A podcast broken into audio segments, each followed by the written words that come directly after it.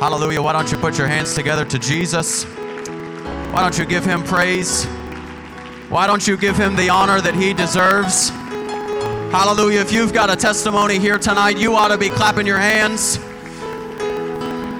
Let's give him a first-class hand clap of appreciation. Hallelujah. He deserves all of the praise. He deserves all of the honor, because if it was not for his mercy, there's no telling where I would be.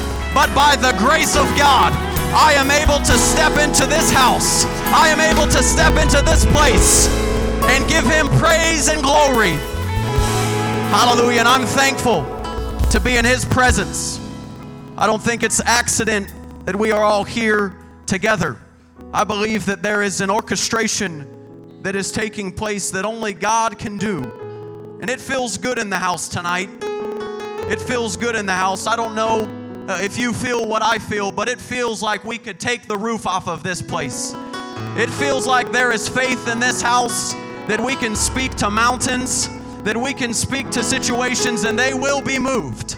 For we have the faith like a mustard seed, that not is just, it's not just small in size, but when a, when a mustard seed is planted into the ground and it begins to grow, it's not just some small little shrub that takes root, but it is a tree that brings forth fruit. It is a tree that brings forth everlasting life. And that's the kind of faith that I want to have. And that's the kind of faith that I believe we have here tonight. Why don't we clap our hands? It won't be the last time. Hallelujah. I want to say what a huge privilege and what a huge honor it is to preach at my own church. I do not consider uh, I do not consider the invitation lightly, uh, but I consider it a, a huge blessing, not uh, not just for me, uh, but I, I want it to be a blessing for you as well. I don't want this just to be another Sunday night service. I don't want it just to be another cute message with cute illustrations, but I want lives to be changed. I want people to be impacted, and I'm thankful to be a part of it. And I'm blessed because of it. If you have your Bibles, let's turn to Judges chapter number three, beginning in verse number twelve. Give honor to my pastor and everything that he has put in me, my pastor's wife, everything that she has taught me. Glad to have my wife with me. It'd be really boring if I was by myself. And so I'm thankful for her. Uh, I got a request this afternoon Uh, that, that she would precede me in song uh, tonight, and I'm not going to do that to her. Uh, but maybe at some point she can, uh, we can do a little evangelistic duo. She can sing, I can preach. We could be powerful. The only problem is, is she'd probably be a whole lot better than my preaching. So we got to figure something out. Judges chapter number three, verse number twelve, the Bible says, "And the children of Israel did evil again in the sight of the Lord, and the Lord strengthened Eglon, the king of Moab, against Israel, because they had done evil in the sight of the Lord. And he gathered unto him the children of Ammon and Amalek, and went and smote Israel, and possessed the city of palm trees." City of palm trees is Jericho. "So the children of Israel served Eglon, the king of Moab, eighteen years. But when the children of Israel cried unto the Lord, the Lord raised them up a deliverer, Ehud the son of Gera, a Benjamite, a man left-handed. And by him the children of Israel sent a present unto Eglon, the king of Moab. But Ehud made him a dagger, which had two edges of a cubic length, and he did gird it under his raiment upon his right thigh. And he brought the present unto Eglon, king of Moab, and Eglon was a very fat man." Verse number twenty-one, the Bible says, "And Ehud put forth his left hand, and took the dagger from his right thigh and thrust it into his belly." And so for a few moments this evening, I want to preach from this subject, this title, for memory's sake, A Man Left-Handed. A Man Left-Handed. If you would, if you would extend your hand toward this pulpit, And I will extend my hand toward you and pray that God would unite us together. I pray, God, that you would speak to each and every one of us. I pray that there would be an anointing by the power of the Holy Ghost that would move in this place. I pray that the atmosphere would be right, that there would be individuals that would be able to receive something from you. I know that there's only two or three that are gathered together, that when we come together in your name, that you would be in our midst. I'm believing that you are going to do it tonight. Why don't we put our hands together in believing? God, you are going to do mighty things. Hallelujah. You can be seated tonight.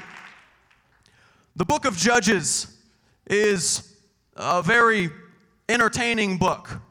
You can find just about every story that you would like. You can find romance. You can find murder. You can find mystery, all contained in this one book. Uh, and Judges is... is very interesting to me and very intriguing to me. And I have attempted to take the book of Judges and start reading topically, trying to figure out what it all means and, and what are some of these stories and, and why, why are they so funny in my own head? Why do they say the things that they do? Why is the language used the way that it is used? Uh, and in my study and, and in my research, I came across Judges chapter number three. And in reading this chapter, we find very interesting language being used. We find a man by the name of Ehud, and it says that he was a Benjamite. He was a left-handed man. And there is a king by the name of Eglon, and he is a Moabite, and he is a very fat man. And Judges does a good job of describing the characters. All right, we get a, a mental image about who is exactly in this story. And one of the, the things that is used to describe Ehud is that he is a Benjamite and he is a man that is left-handed. If you do any kind of research about what the left hand means, or if you know anything about culture, you will know that the majority of persons are all right-handed. Are there any left-handed people in the house tonight? Raise your hand. Let's see you. Okay, we understand and we see that that individuals that are left-handed make up a small portion of the population. If you do research, it'll tell you that left-handed people make up about ten percent of the population in the world. Left-handers are not very common. And so when the Bible tells us that Ehud is a man left-handed, it's probably going to tell us something of importance. The right hand in ancient days is often a sign of power. It's often a sign of authority, and we talk about some of the things regarding the right hand. We say that, that I want to be your right-hand man. I want to be the person that you reach out to. Uh, if someone tells you and approaches you and says, I want to be your left-hand man, uh, you would, you would wonder what exactly that means, or why are they telling me that they want to be the left hand? Because generally, the left hand is forgotten about. When we think about culture and society, the way that we operate, when we start our cars, we start our car with the right hand. We shift gears with the right hand. We do just about everything. We shake hands with the right hand. And most often the things, at least in a vehicle, that we forget about are the things done with the left hand. When you forget to turn the lights off, and you walk out to your car and you try to start it, and you realize that you've left the lights on and now you don't have a battery, because you forgot. It was done with the left hand. And the other thing that's often forgotten in a vehicle that's done with the left hand is blinkers. Drive on the freeway and individuals just turn lanes left and right with no real understanding and direction of where they're going because they have forgotten to use their left hand. This is somewhat comical, but you all understand what I'm, what I'm trying to say. The way that we write, I'm a right-handed person, so it makes sense to me to write from left to right. But left-handed people, when they write, particularly with ink pens, you get ink all over your hand because you're smearing the ink as you're writing. And so we find in society that left-handers are often forgot about. We find that these individuals don't have a place, at least in ancient societies. Obviously, this is not the case today, but, but we find that that back in time that left-handers needed a specific place because they weren't able to do the things that right-handed people could do. The Bible explicitly states that Ehud was a Benjamite and a man left-handed. There is some discussion as to why he was left-handed. There is some uh, banter about whether or not he was truly born left-handed or if he was handicapped in some kind of way, some kind of withered hand. The word that is used to describe Ehud is used as iter or iter, and it means bound or impeded, relating to the right hand. This is used to describe Ehud, that he is a man that is bound or impeded on his right side. And furthermore, if you know anything about what Benjamite means, Benjamite means it is the son of my right hand. And so the very nature, the very being of who Ehud is, is completely backwards. Because here he is in the tribe of Benjamin, the tribe named after the son of my right hand. And he is bound on his right side. And he is a left-handed man. The very nature of Ehud would say that he is a man that is disadvantaged, that he is a man that has things going against him. He's handicapped, and he's from a tribe whose identity is the very opposite of who he is as an individual. But what seemingly appears as a disadvantage shortly becomes an advantage. We find in this passage of Scripture that he presents this gift. He creates this gift, and he gives it to Eglon the king. He's got a, a dagger that he's got on his right thigh. And if the guards would have assumed that he was a right-handed man, like all of the other warriors and all of the other people, when they go to check Ehud as he enters into the chamber of the king, they would not have looked at his right side, or his left side, excuse me. They would have looked particularly on his left hip, or his left thigh, which, where, which is where he would have drawn his sword. But because Ehud is a left-handed man, he doesn't draw from his left side, but instead he draws from his right side, because you don't draw from the same side that you are dominant on. And so if they would have assumed this, they would have missed the dagger that was created. It says that this dagger was in his left hand, and he thrust it into the belly of Eglon, and he was unable to draw it out, and he slew him on that day. Ehud told the people of Israel that the Lord had delivered the Moabites into the hands of the Israelites. Judges chapter three, verse number twenty-nine says, "And they slew of Moab at that time about ten thousand men, excuse me, all lusty and all men of valor, and there escaped not a man." We find that Moab was single-handedly subdued by a man that appeared incapable because he was impeded on his right side.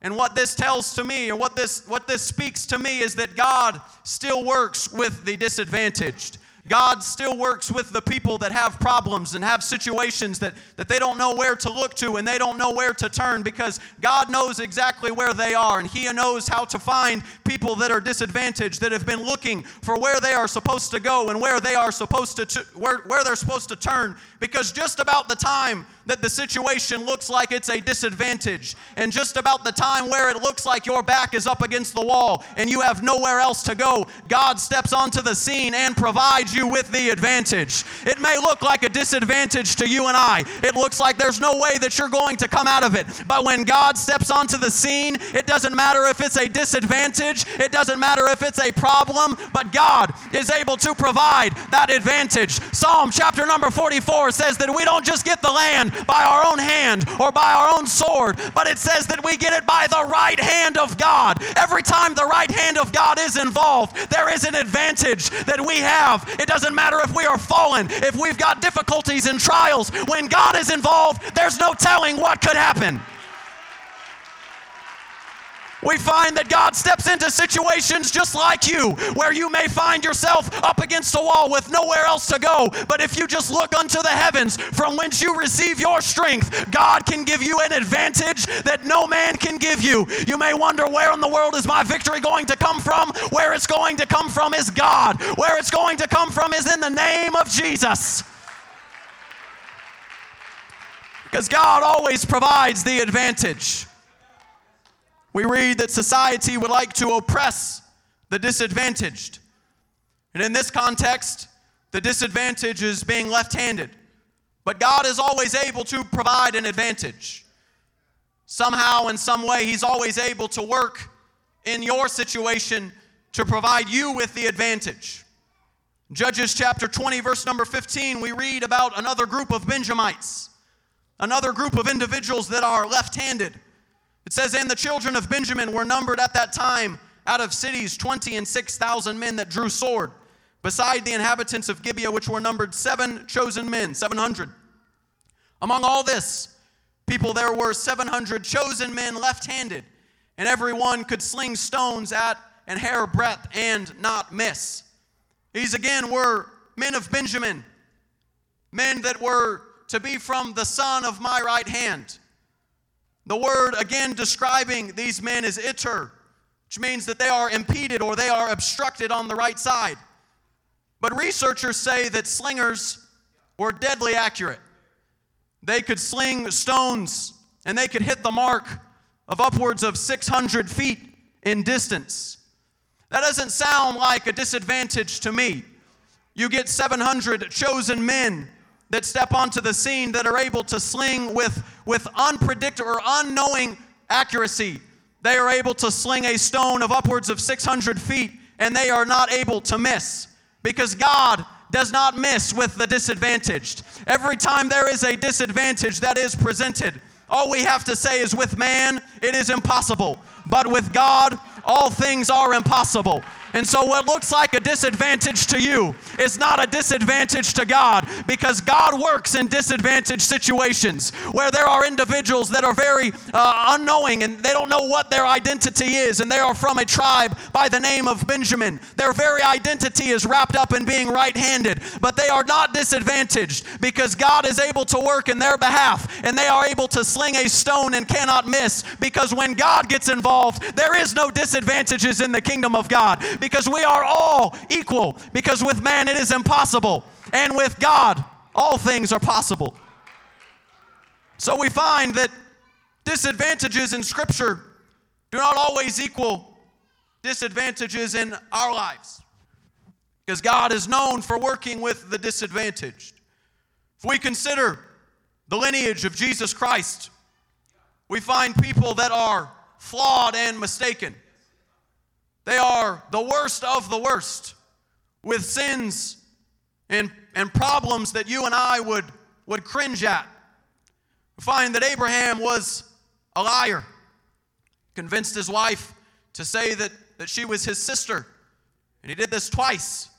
He was a coward. Jacob was a deceiver of his brother. He lied to his father. He stole his brother's birthright and blessing. Judah was the very individual that sold his brother Joseph, or came up with the idea of selling his brother Joseph into slavery. Find that Rahab was a prostitute. David was a murderer and an adulterer.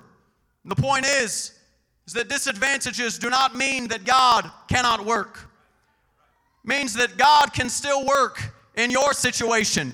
God can still work on your behalf. Because when the disadvantage comes and you look at the walls and say they're too tall and the walls are too thick, God is able to provide the advantage. It doesn't look like it's going to happen. It looks impossible if you and I were to look at it. But when God steps onto the scene, he can raise up a generation of seven hundred slingers that would say, you know what, we're not going to miss. We're going to practice and we're going to do what is right, because we believe we're not disadvantaged. We're not disadvantaged. We're not going to play the victim mentality, because Because we believe when we step into the house of God, we have someone on our side that is bigger than my problem, it's bigger than my situation, and all I've got to do is lift up the name of Jesus. And when I do that, all my problems dissipate and all my fears go away, because God works with the disadvantaged people. God has always worked with people that don't have it all together. But God is not so concerned with your disadvantages as much as he is concerned with your ability to put it in his hands. Recognize the inability to do it on your own. Because when I'm faced with the impossible, when I look at situations in my own life and I, I see, you know what, there's, there's no way that this is going to happen. You know, I, I don't know how it's going to work, and I don't, I don't really have all of the answers. And then when it actually does happen, there is an understanding on my part that, that I didn't do that. I didn't do that on my own, but there was a God that was on my side that provided me with the advantage. I may have been disadvantaged, and I may have had flaws and failures. And when I come against trials and tribulation, and God provides the increase, it's not because I have anything to offer, because all I have to offer is as filthy rags. But when God steps onto the scene, I am made more than a conqueror, and I am able to do all things through Christ, which strengthens me, because by faith, God is able to provide me with the increase. And so maybe you've come tonight wondering where the advantage is going to come from, wondering where you are going to receive the victory. I've come to tell you that your victory is here in this house tonight. Your victory is here in this place tonight, because God is not changing. God has always been the same. He's been the same yesterday, today, and forever. And so if he's done it before, you can best believe he's going to do it again. And if he's given you a promise, you better believe that he's going to give that promise unto you, because his promises are yea and they are amen. And every time he speaks unto you, you better believe that God is going to do it, because he works with the disadvantaged. Why don't we put our hands together? The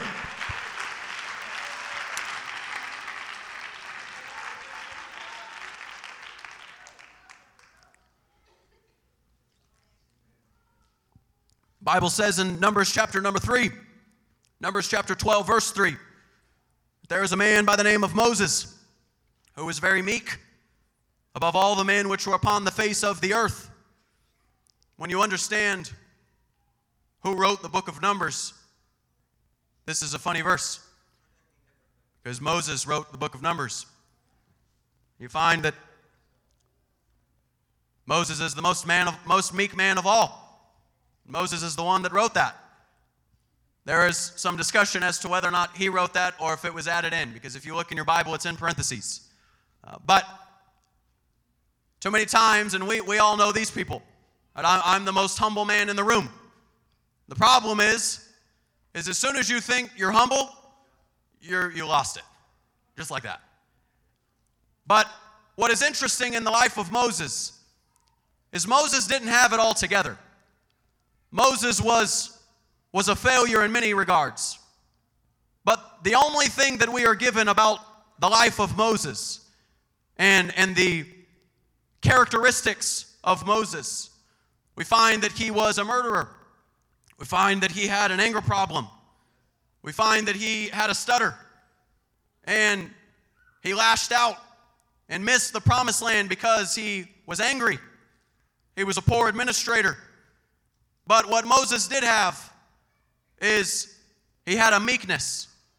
And he had a, a humbleness that maybe he didn't have all of the talent.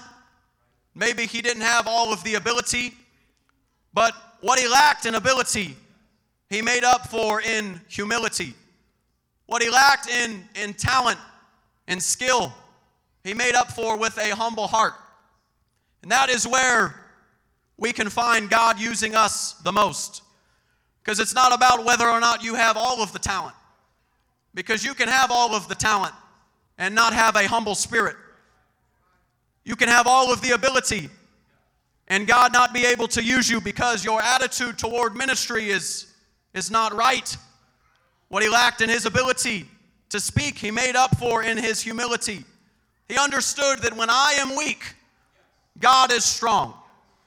When I am weak, God is strong. And so I may not have all of the ability, but what I lack in ability, I'm going to plug into a prayer life. I may not have all of the talent in the world, but what I do have, I'm going to give God praise with the very best that I have. I may not have it all together, and my life may be a wreck, but what I can do is give God worship, believing that when I am weak, when I don't have it all together, and I give God praise, that he is able to meet me right where I am. It doesn't matter if we've got problems. It doesn't matter if we've got circumstances. You may feel like you are disadvantaged and up against the wall. You may feel like you don't have any talent. You have nothing to offer unto the kingdom of God. But if you would just give God the praise and you would give God the humility that you have, you don't have to have all of the talent. You don't have to have all of the ability. But what you do need to have is a meekness that says, God, whatever you want me to do, it doesn't matter if I'm sweeping the floors. It doesn't matter if I'm cleaning the toilets in the bathroom. I've got to have a humility humility in your kingdom, because if I don't have a humility, I don't have anything. Because if God is not able to use you in the small things, God is not going to be able to use you in the big things. And so I've got to have a humility, because when I'm disadvantaged, God recognizes there is a humility, there is a power, and there is a willingness for me to use, because you are able to look unto God and say, God, you are the strength that I need. I can't do it on my own, but I've got to have you in my heart. So we find Abraham, excuse me, Moses, find that he is a humble man. But it's in these circumstances in the life of Moses where we can begin to look at everybody else and see what they're good at. We can begin to look at our disadvantaged situation and say, you know what, I don't, I don't have ability, and I, I can't sing like so-and-so sings, and I, I can't preach like so-and-so preaches, and, and I don't have the money that so-and-so has, and so I can't do anything for God. But this was not Moses' understanding. Moses recognized, I may not have it all together, but what I do have is a willingness. I can only imagine in this particular context what it must have been like to be the friend of David.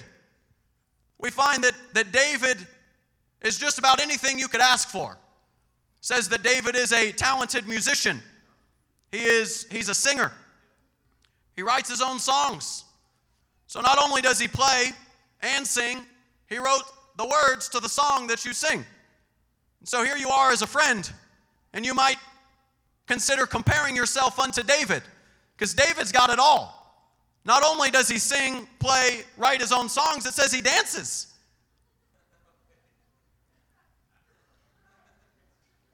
So he does them all. He writes songs, he plays them, he sings them, and he dances to them. Imagine being the friend of David. And let's let's just peer into the mind of Peyton. And the Bible says, hey, don't steal my, don't steal him. The Bible says that David's a warrior too. So not only can he sing better than you, he can play better than you, he dances better than you, he's a better rider than you are, and he's probably stronger than you too. So we can begin to compare ourselves against others, and we can begin to look at others and compare what we have to what they have, because we feel like we're disadvantaged.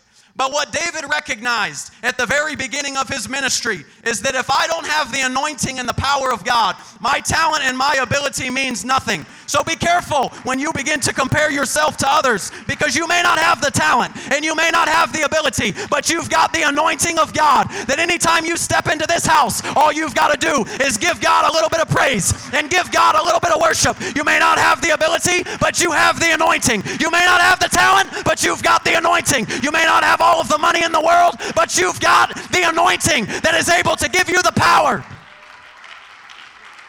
Because each and every one of us has something within us called the Spirit of the Holy Ghost, that we may not have everything together, and our problem may be disadvantaged, and we, we may be the underdog in our own life. But when we get the anointing on our side, there's no telling what God can't do, because when the anointing is on your side, there is nothing that is impossible for God.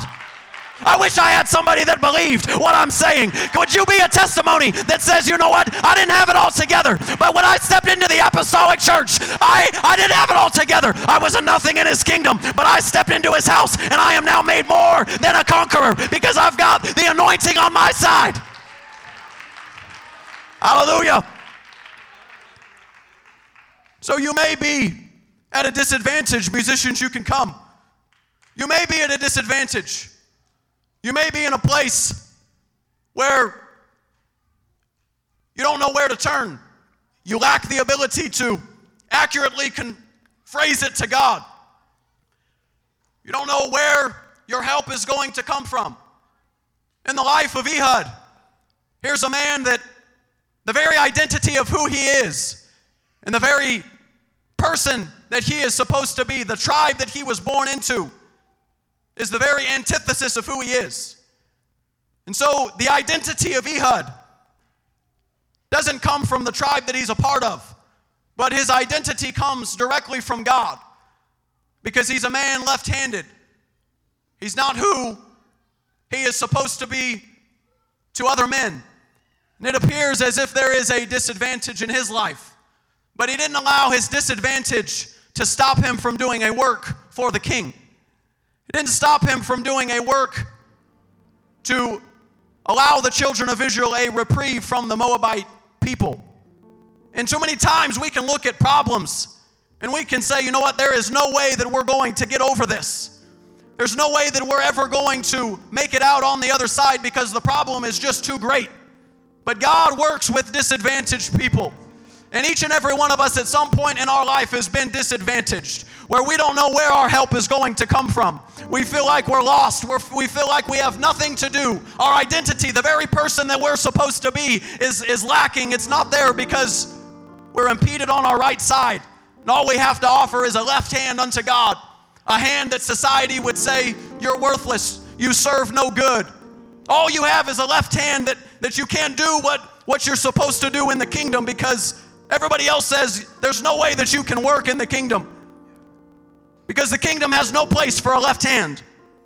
The kingdom has no place for a man with handicaps and issues. But God works with the disadvantaged. God is able to provide the right hand because we are able to receive strength from the right hand of God. And so you may be tonight thinking specifically about the left hand in your life, thinking about all of the problems that you are looking at and all of the situations, and it all seems like it's it's a handicap and a hindrance. But God has sent me to tell you that it is not a disadvantage, because God can work on your behalf. God can still work in your situation. It's not too late. It hasn't gotten too late for God to work, because he's still in this house. We've sang it about it already, that he can take what the enemy meant for evil and he can turn it around for his good.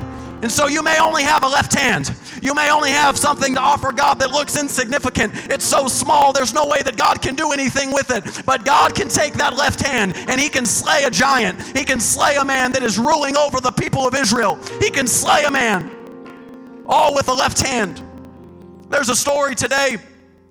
One of my wife's friends back in Sacramento is a, a man that has struggled with drug addiction and alcoholism and failures and trials, and he used to be mighty talented in the kingdom of God.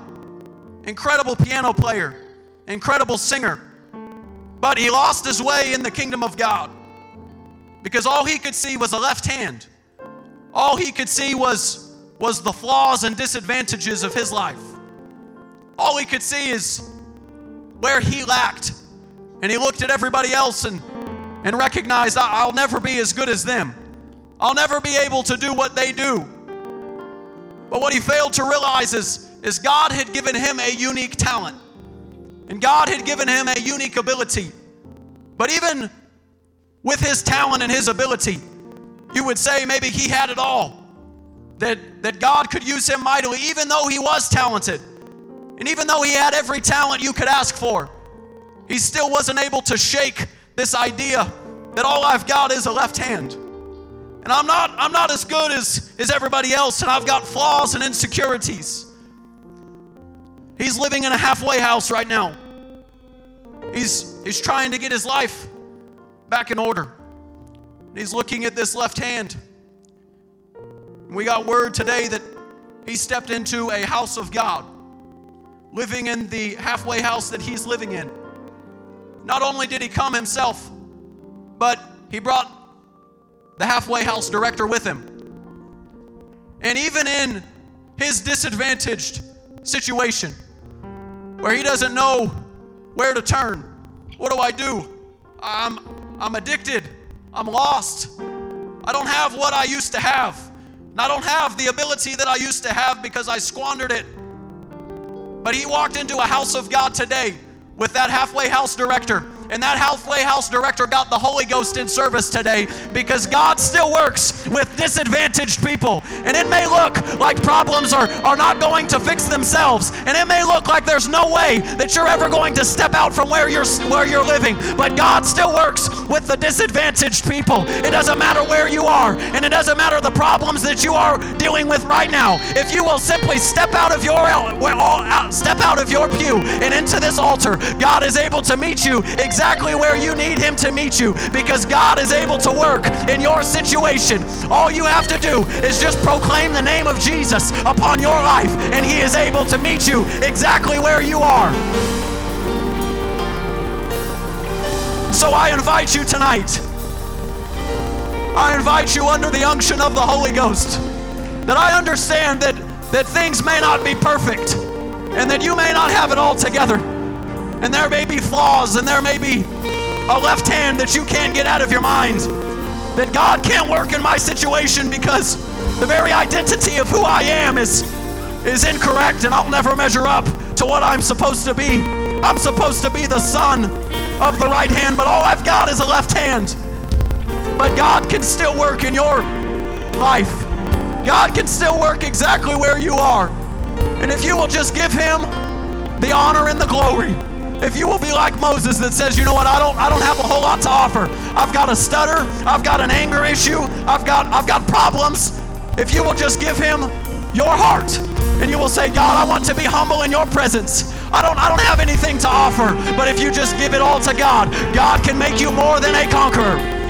Bible says that we overcome by the blood of the Lamb and by the word of our testimony. And so the blood has already overcome your disadvantage. The blood has already met your disadvantage right where it is.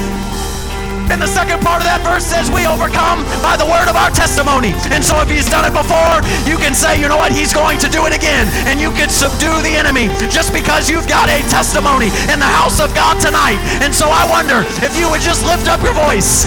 Just lift up your hands and begin to give it to God and say, God, I don't have it all together, and I don't know where I'm supposed to turn, but I know that you are a big God, and I know that you are able to meet me exactly where I need you to meet me. As they begin to sing, I wonder if there's anybody that would be sensitive to the Holy Ghost and would say, God, I want you to touch me. I want you to meet me at the left hands where I have all of my flaws and insecurities. Because God can take what the enemy meant for evil, and he can turn it for your good. Hallelujah, Jesus. Oh, come on, somebody. I wonder if there's anybody that would lift up your voice and begin to declare to your situation. Begin to declare to the left hand of the enemy. Say, you know what? The enemy is not going to have my life.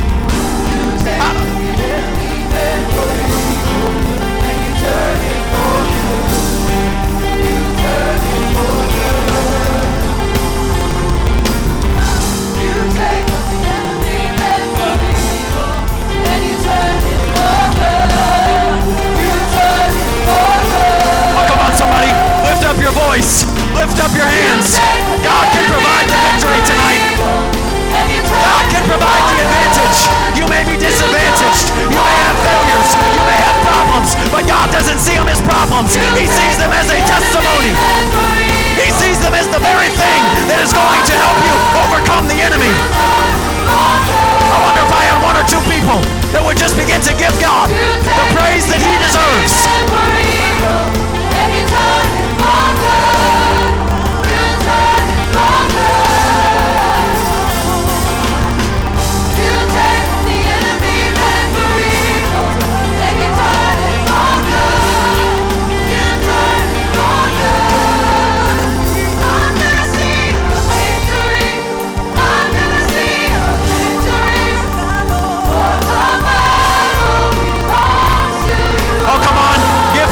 To Jesus. If you want to see a victory, give the battle unto Jesus. He is able to provide the increase. He is able to provide the right hand of strength, the right hand of power. Hallelujah. Hallelujah, Jesus.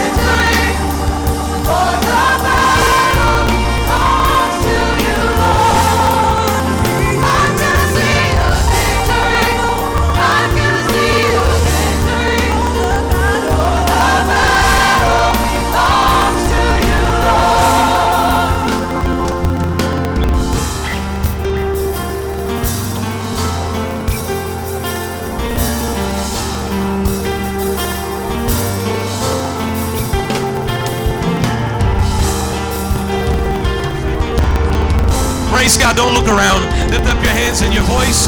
Pray with somebody. Hallelujah. Church is not near from over. Hallelujah. Dig deep in the house of God today. When people feel like there's no way out, there's an answer in the house tonight. And his name is Jesus. Go reach out in faith to him.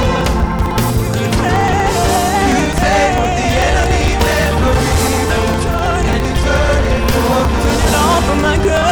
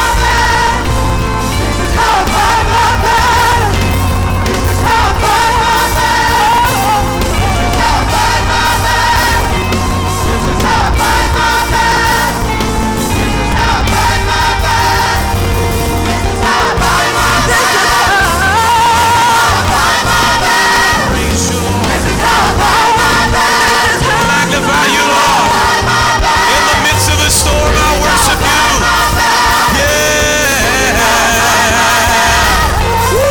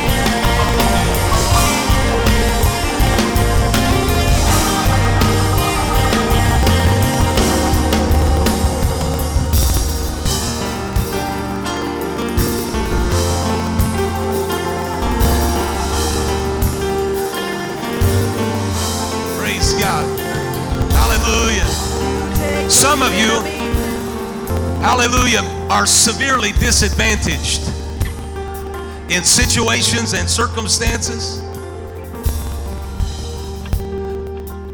You're hindered and you're not praying. Wow.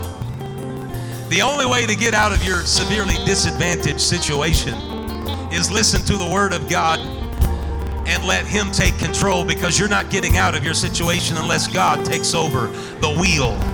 You know what you need to be doing with your situation? Your hands need to be up in the air and you need to say, God, I know what it looks like, but you never operate on what things look like. It may look terrible, but you're a God that is terrible and awesome, and you're greater than the situation. You're greater than the circumstances. And so I'm coming to you to make a difference. Hallelujah. You need to lift up your hands and lift up your voice and say, God, turn this thing around before it's a major train wreck. I know that you're a God that makes everything possible. Hallelujah, come on. That's the seeds of a testimony down the road that I didn't know where it was coming from, where my help was coming from, how it was going to come to pass, but God stepped in at the right time and at the right moment. Hallelujah, come on, one more push in the house of God tonight. God, do a work. God, make a way. God, provide the answer. God, bring the counsel. God, bring your spirit and your anointing and let it flood this house. Praise God, and touch somebody in the house of God tonight. You take what the enemy meant for evil, oh, and you turn it for good. Yes, yes, yes, yes, yes. You turn it for good. You turn it, turn it, turn it, turn it. You take what the enemy meant for evil. Hallelujah. I'm not listening to the enemy, but I'm listening to the heartbeat of faith.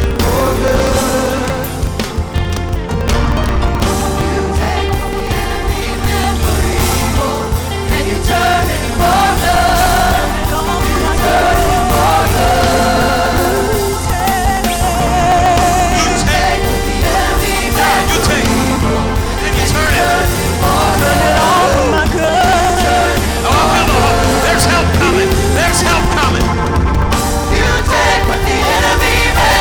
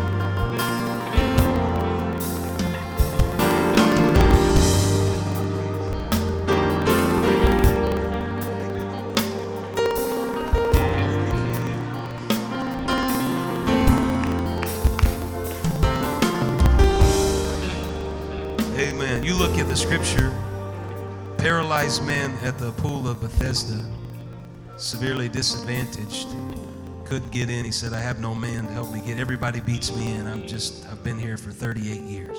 But when Jesus steps on the scene, Jesus says, do you want to be healed? Praise God. And the man takes up his bed and walks. Blind Bartimaeus, severely disadvantaged. He's blind. We heard at the very beginning of this service. And yet when Jesus passes by, he leaves that situation seeing. Zacchaeus, he's short in stature. He can't see over the crowd. Climbs up into a tree. Jesus says, today I'm going to your house to fellowship with you. Praise God. Man born of palsy, four men put him on a cot, take him to a house, tear the roof off and lower him down, severely disadvantaged. But he walks out of the house because of the amazing power of Jesus. Huh. Hallelujah. Woo! Ten lepers, severely disadvantaged, on the outskirts, on the outside of town. They've been run out there. They can't be with everybody else. When Jesus passes by, he says, go show yourselves to the priests and you shall be whole. They didn't all return, but one came back and said, there is power in your words and you have made me completely whole. There's power in Jesus. Praise God. The man of the Gadarenes, he's running around naked, screaming, yelling. He's haunted by memories, difficulties. He's tormented and has nightmares. But when Jesus' boat pulls up to the shore of the Gadarenes, he goes running to Jesus. Amen. And Jesus cast out a legion of devils out of that man. When Jesus shows up, it doesn't matter how insignificant you may feel. There is a power.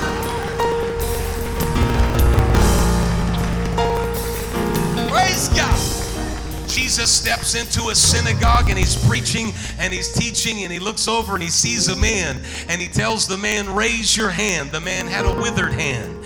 He's got a, he's got a decision to make. Do I raise what appears great, or do I raise what appears insignificant? He raises the withered hand, and Jesus makes the man whole. Praise God. You need to lift up the weakness to Jesus and say, take this, take this, and use it for your glory.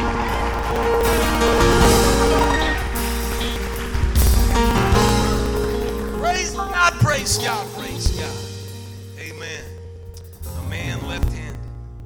Amen. There's some of you in this place here tonight, your family didn't care about you.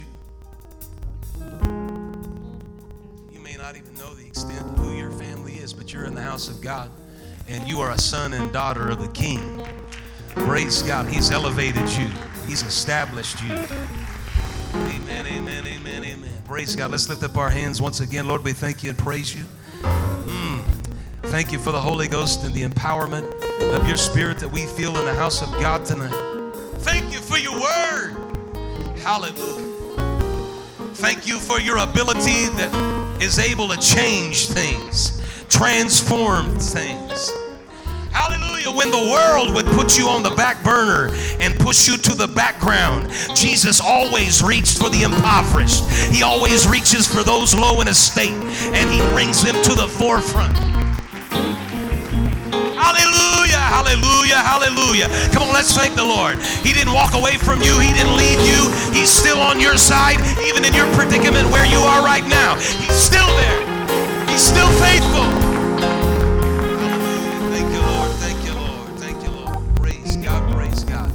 Thank you, Brother Peyton Bradford, for the message tonight.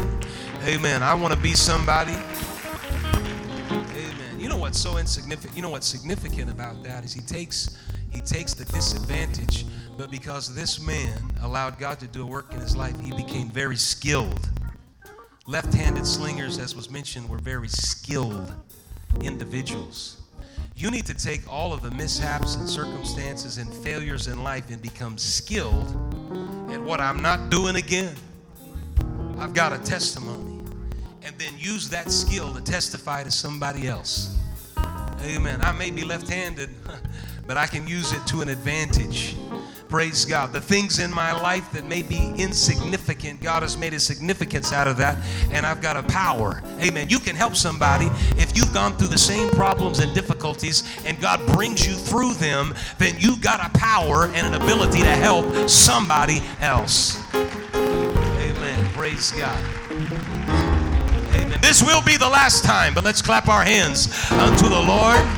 We thank you, Jesus. Ho, ho, ho. Hallelujah, hallelujah, yeah, yeah. Praise God, amen, amen, praise God. God bless you. We'll be here tomorrow night for prayer at seven o'clock.